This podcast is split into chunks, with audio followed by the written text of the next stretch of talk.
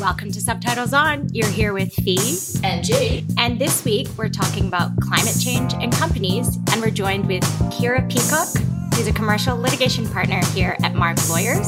Among disputes, Kira specializes in administrative law, government, and policy, and is our resident expert on all things climate change. Welcome, Kira. Hi, Jane Fee. Lovely to be here. so lovely to have you. How are you going? I'm well. I've just come out of the Smart Energy Conference, which oh. is being held in oh. Sydney at the moment. So it's a really topical time to be talking about these issues. Was it good? Very exciting. It was excellent. It's still going on today. Yeah. Yeah, yeah. nice one. Nice. Okay, before we jump into the nitty gritty of climate change and companies, I actually just wanted to share a hilarious story about a link that you posted to Giselle and I a couple weeks ago. So, um, a couple weeks ago, Kira posted a link to us about this essentially Dragon's Den idea that came out of Germany, where it was these two men who decided they would fix a problem for all women. The problem being how difficult it is to, I guess, dispose of sanitary products for women. And so they developed this innovative product called the pink glove. Now, for all of the females listening, as you would likely know, there is no problem with disposal of your sanitary product.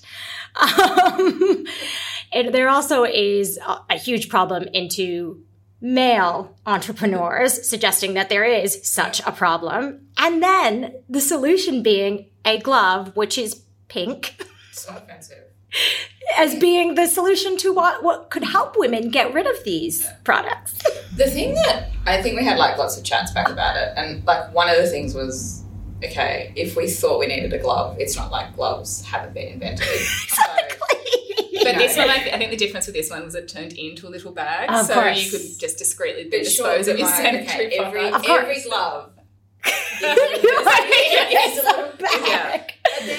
Sorry, also, the other thing. Why does it need to be pink? Well, why does it need to be pink? But also, okay, there is a flaw with this product, which I hadn't thought about until someone else was talking about it, and then I realized you actually need two gloves. like it doesn't Sorry, work. this is assuming you need a glove. Yeah. Okay, you, you, don't. don't. yeah, but it just doesn't work. None of it works. None of it works. I thought it was just the funniest thing. And Kira, you were just saying that they actually had to retract this. Yes, I think they were like they said, "Oh, sorry, we've now listened to the women um, and understand that perhaps we were a little bit off off the mark with that design." And um, but I think the most interesting part was the commentary. Like, well, imagine if that money was given to a female entrepreneur or yeah. a female founder, what she could do with that money yeah, rather than giving it to a man to design a product for women that. Yeah we don't need yeah. or want. Yeah. And I've been thinking about that in the context of the vaccines um, for COVID lately as well, where you have a product that was designed by a man, being like the contraceptive pill. Yeah. And for how long we've, I, I certainly have never really questioned yeah. the risk that is inherent in taking the pill because you just accept that's a consequence yeah. of what is not really a choice to yeah. take it, that you might get blood clots. I've had two really good friends who've had blood clots caused by the pill. Mm. And now you see when that situation might affect a man in the form of the COVID vaccine, the whole world is, or, you know, Australia yeah. is like, well, that's a, a such a significant yeah. risk, and we must. It's not okay. It's yeah, we, we, we need to demand better of our pharmaceutical companies. Yeah. But, no but the apathy towards the pill is like okay. Absolutely, yeah, very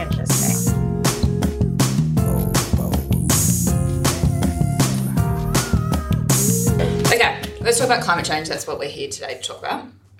So this week's been really interesting. I mean, you've been at your um, conference yesterday. We had the federal budget, which was handed down on Tuesday. Uh, sadly, that was kind of missing. I think a lot of funding for any renewables, um, or there was limited funding there.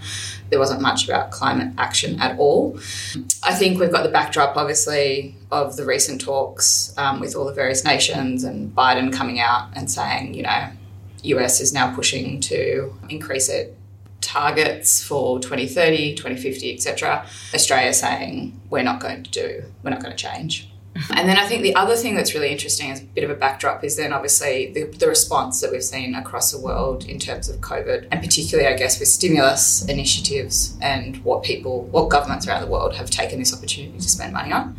There was a UN report in March which came out, and unfortunately, we got the wooden spoon. Australia came last in terms of the spending that we put in for green recovery initiatives. I think you've got, you know, France and Germany who've, who've basically spent about 50% of their stimulus initiatives in kind of taking this opportunity to really make a change um, for the world. So I guess with that backdrop, what we wanted to chat to you or ask you about today was could you explain to our listeners what is the legislative background or kind of international agreements that we've got in place for climate change? What is Australia party to? What have we agreed to? And what is the Australian government's kind of what are they doing hmm. really? Mm. Yeah.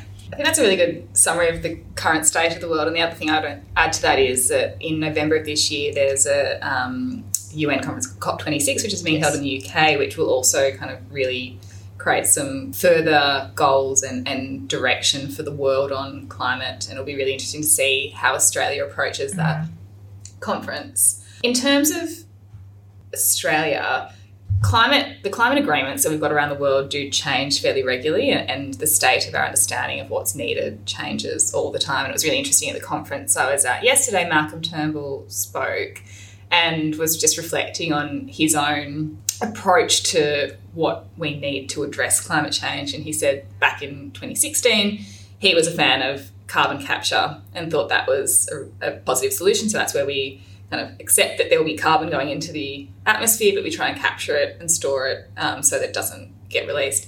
He's now like in the last few years, he's against that now. He doesn't think that's the solution. He thinks it's all about we need to, you know, reduce carbon emissions and find ways to actually draw carbon back in mm. rather than store it. Um, so it is a it's a fast changing area, mm. which is will also give some, I guess, context to what some other countries are doing, which I'll speak about in a second. But the main agreement that we've got at the moment is the Paris Agreement from 2016, and that sets a global benchmark for net zero emissions by 2050. Can I ask a question so before we go on? Just with net zero emissions, what does yeah. that mean? Mm. So it means that the emissions going out in to the atmosphere and what we're able to offset is at zero. So there's no positive amount of emissions going in to the atmosphere. So the Paris Agreement is sets a target of net zero by 2050. That is policy decision of the Australian government to enter into that agreement. For people who are familiar with Australian law, government policy doesn't translate into legislation. It still needs to be then incorporated into domestic legislation by Parliament for it to have any real binding effect. Which it sounds like we haven't done. So we haven't done that. right. Um, there's currently a um, bill before Parliament which was put forward by um, the Warringah Independent Zali Steggall, and that's called the Climate yeah Climate Act, and that's seeking to legislate in Australia this goal of net zero emissions by 2050. What legislating that goal means is that it then dictates a lot of other government policy and laws around how we then get there. So it's not a unique thing to legislate. Many other countries in the world have done it. Have done it. The UK did it in about 2008, I think. Mm. They've actually recently increased their legislative target. So the way they've done it is they've said we take our 1990 levels and we are setting targets for how much we want to reduce our current um, carbon emissions on 1990 levels. So at the moment, they've just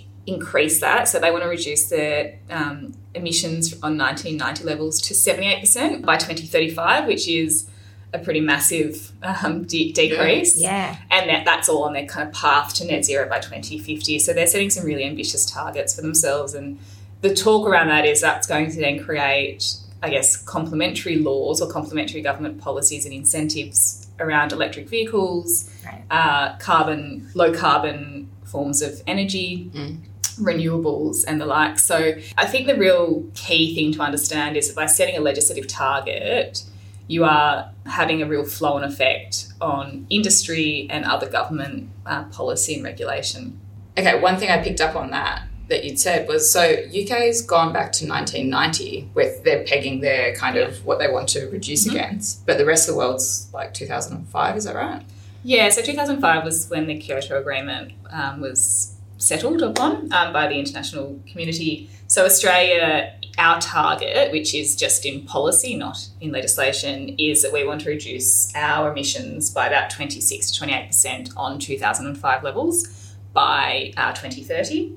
And the US, by comparison, has just announced um, that it wants to reduce its levels of, from 2005 by 50% Yeah. um, by 2030. So we're kind of quite starkly even behind the US, Yeah. let alone the difference between the 1990 2005 levels um, Yeah. in the UK context. And I think like the science, the scientific community, kind of similar to what you were saying before, it's like obviously everything is changing, you know, and like what Malcolm Turnbull was saying, you know, what we thought we had to do a few years ago, we now it's changed. And I think certainly our targets are vastly under what they need to be. I don't think that we're well, it doesn't seem like we're achieving them.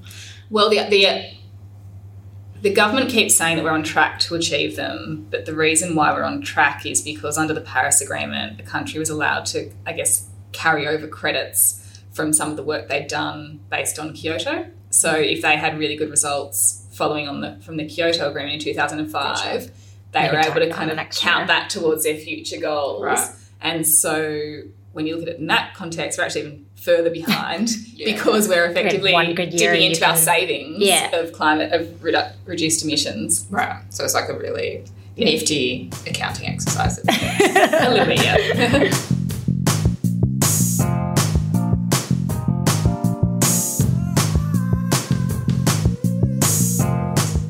okay, that's really interesting. So, I think what would be cool to talk about is I mean, I guess I get the feel that in Australia, I think a lot of the community feels that the government isn't doing enough. I mean, I think that's a sentiment kind of across the world. You've got the likes of Greta, mm-hmm. you know, kids striking, etc.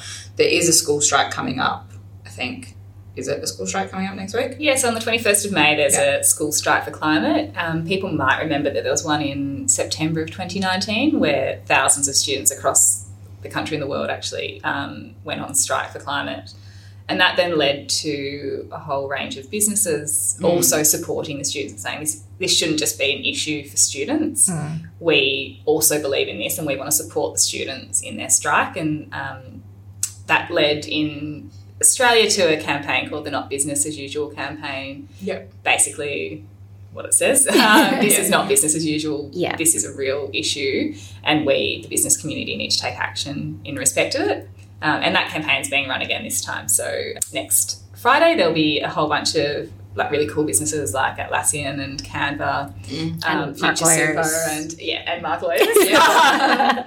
kind of out there supporting the students and, and encouraging their staff to, to get out there and support Yeah. this incredibly important issue. So, if we dive a little bit into that kind of nexus of climate change and companies, why does it matter for companies? I suppose is is kind of the blanket question. It's obviously been a hot topic, and the two haven't really come together a lot in the past. Mm-hmm. It's kind of been separated. Okay, climate change is a government thing that they deal with it. However, it seems now that actually there's a little bit of a change and businesses are going actually perhaps actually society is saying businesses also need to do something Yeah, it's been really interesting to watch. It's I guess it can come down a little bit to a chicken and egg Yeah. type situation. Like, what comes first? Was it the businesses starting to move that's prompted reform, or was it, you know, the societal pressure that's prompted it? And yeah in various areas, it's the answer is probably different. So there's always been obviously some businesses which are very proud of their environmental credentials and want to make a really positive impact. And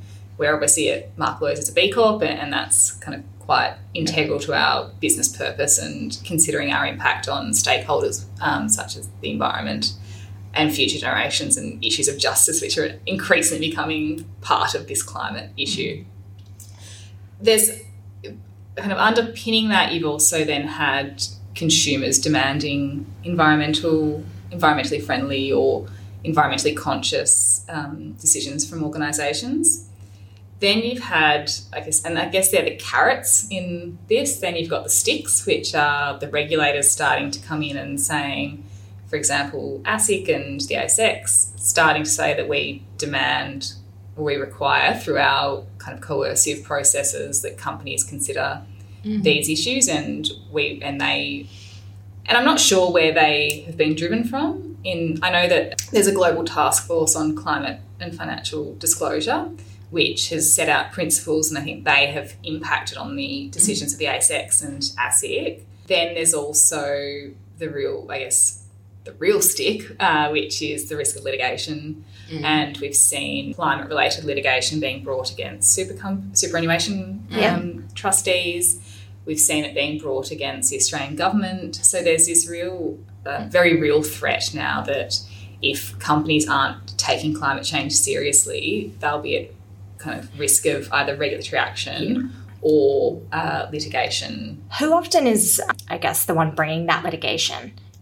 So, in the context of the superannuation fund, so there's a case called McVeigh v Rest, which uh, settled at the end of last year. Mm-hmm. That was basically McVeigh was a member of the superannuation fund, and he asked um, his the trustees of so Rest to tell him how they were considering climate change in their investments, mm. and he said that then led into a case about that they had a duty mm. as directors or as trustees of a superannuation fund to consider those risks and to disclose to him what how they were considering it. So it wasn't saying necessarily they needed to take action on it, but in exercising their duty of care and diligence, they needed to show that they were actually considering, you know, what was the risk of stranded assets, yeah, what was the risk of um, physical impacts on assets they had, then also as we're moving into this kind of where the regulators and the financial world is cracking down on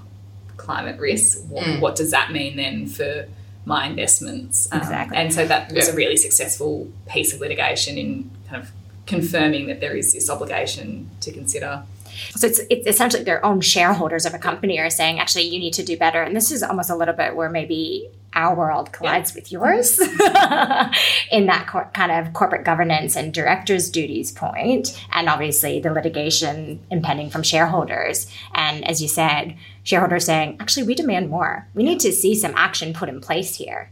There was a report, I think, that came out about um, kind of directors' duties and climate change. Yeah, so that's actually something else I should have mentioned. And it's interesting for us because we're lawyers who like to use the law for good, and we're very conscious of our broader social purpose and the way that we can use our knowledge to both educate people and create change. And there was an opinion that was commissioned um, of Noel Hutley SC, who is a very uh, pre- one of the most preeminent barristers at the Sydney Bar, and that was questions posed to him and that he then considered in this public opinion were at, in 2016 is there a duty um, on directors and on, in particular on trustees of superannuation funds to consider these risks. And he answered it that yes, the, the kind of increasing weight of scientific knowledge about climate change would make would risk making a director or a trustee negligent if they did not consider yep. what impact climate change would have on its portfolio. Then that, then that was broadened in 2019 to consider, I think, directors and of companies more generally rather mm. than just the obligations of a superannuation trustee. Mm. And then he's more recently come out and I think about a few weeks ago published a new opinion which is taking it to the next level and saying really in exercising that due care and diligence it requires you, the director, to be staying properly abreast of what's happening in climate change, to almost proactively be conducting, you know, um, due diligence on the assets and, and considering yeah. those really specific implications of climate change. It still doesn't necessarily require you to divest of assets, but yeah. the more we know, that, and the more and the more the world is changing, that the higher the obligation is on directors to consider these issues. Yeah. It also touched on greenwashing, yeah. And so, I mean, I think maybe could you talk a little bit about that? Because I think from a practical point of view, it'd be helpful to share with people what you think in terms of okay, so if you are sitting on a board, yeah. what do you need to be careful of? What are the things you need to take into account? Yeah.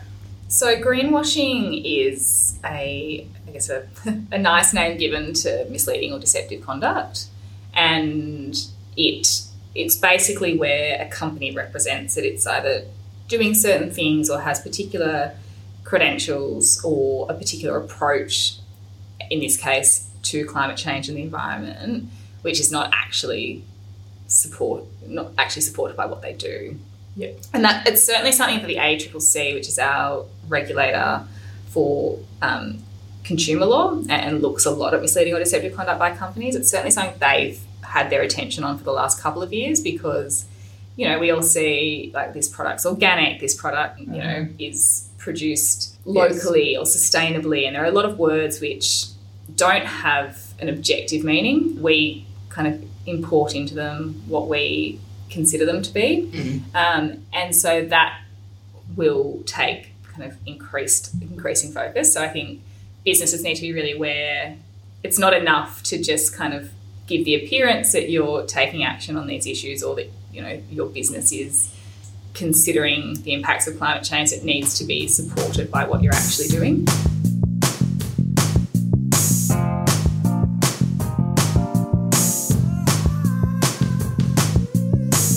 It often sounds a lot with climate change and stuff that we're off, we're talking about kind of big companies and what they can do. However, I think starting to contemplate and think about your footprint from a very early stage can also be helpful. Would you have any tips for almost founders and how they can create good corporate governance practices around climate change kind of from the start? I think that's a really good point because a lot of what we've seen in Australia in terms of regulatory action is, you know, if you're it's focused on listed companies, so mm. it doesn't apply to a small proprietary limited company. ASIC's not going to be super concerned about what a small company is doing. But if the world is moving to net zero, and even if we don't have it legislated in Australia, if that's where everyone's heading, there's another issue of countries like the EU is proposing to start imposing carbon taxes where they'll tax goods which are carbon intensive. If that's where the world's heading, then what does that mean if you're a supplier to businesses or if you're involved in further down the supply chain? Because ultimately, it's the, the companies at the top of the supply chain that will need to start interrogating their own supply chain to make sure that they're not in their supply, they're not yeah. capturing high intensity or working with businesses that don't necessarily support their goal of achieving net zero. So, setting yourself up kind of in that way at the start. And setting up a clear kind of strategy for how you're going to consider climate change within the context of your business. And that will obviously be very different if you're a service industry compared to yeah. a manufacturing business. But considering what your kind of policy is, making sure that policy reflects what you're actually doing and that you check in with that every so often because, like we said, it changes all the time mm. um, and it can change and it mm. should change. Yeah. But so having that implemented from the start will actually probably even just be a good business decision because you'll be more appealing to the kind of upper echelons of the supply chain yeah. to engage with. Yeah. And I mean, yeah, and we, we've started seeing, haven't we, in our commercial team where yeah. big suppliers are now dictating yeah. um, that you do, that you can support, that you have whatever a climate action policy or, um, and, and we'll only basically deal with you if you do have that. And so, in that sense, it kind of limits, I guess, who you can and cannot do business with. Um, yeah, and I saw that Salesforce recently had announced that they were putting clauses into their agreements that um, I don't know, I can't recall whether it was that they required a net zero target from yeah. their suppliers or whether they needed, you know, audit rights over um, what that company was doing in respect of climate change. But that will only increase, and so it's just it makes kind of business sense to be on the front foot of it and to kind of go beyond what we're currently required to do in Australia yeah. because it will just improve your business prospects longer term. Yeah. yeah. Amazing. Cool.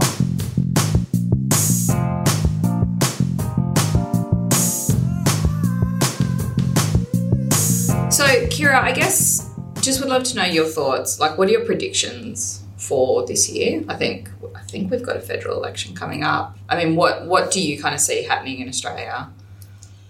So there's a really big push at the moment, and it was interesting being at the conference yesterday where a few members, including Malcolm Turnbull, spoke about how important independent candidates will probably be at the next election as as a means of achieving change on climate. Because I think we're almost reaching the point where the business community is done and is doing as much as it can, mm. and they're crying out for government, like actual legislation to drive this because we all know that you know, laws do drive change.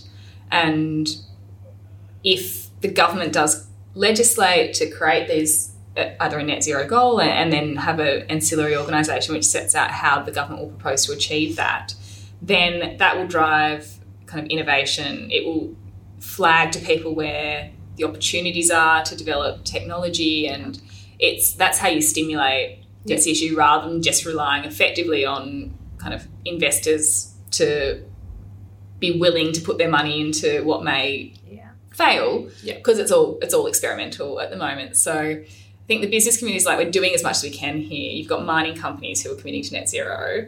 And so the, the real thing that needs to change is the government Yeah. or the government policy. And so, yeah, like you said, that there could be an election at the end of this year, but by no, by no later than May of next year. Yeah. So it will be really interesting to see whether this kind of groundswell of movement, and particular the kind of attention towards independent candidates as a Mm. means of getting action on climate, will have an impact on government policy. It hasn't to date, but Yeah. and then there's also the pressure around the world. The UK has very openly spoken about how it intends to use its presence in countries around the world and also its, uh, I guess, authority to effectively bully companies or bully countries into falling into line with what Mm. the Paris Agreement says and what the world expects. So, and you know, we've got Biden in Biden's the the US right? who's also going to do that. So you've got these fairly major powers. China's committed to it. Mm. Like that, I feel like there, there must come a point at which the government has to respond to that. Um, it's just disappointing that it hasn't to date. So I think business will continue to improve, and we'll see more companies committing to these targets and, and developing strategies to to work towards it. But the real missing link is what the government's going to do about it. I think that's probably all we had to cover. Thank you so much for joining us today, Kira. It's been an absolute pleasure. As always, if you have any questions, just message us either on Instagram or through our emails, which are on the website subtitleson.com.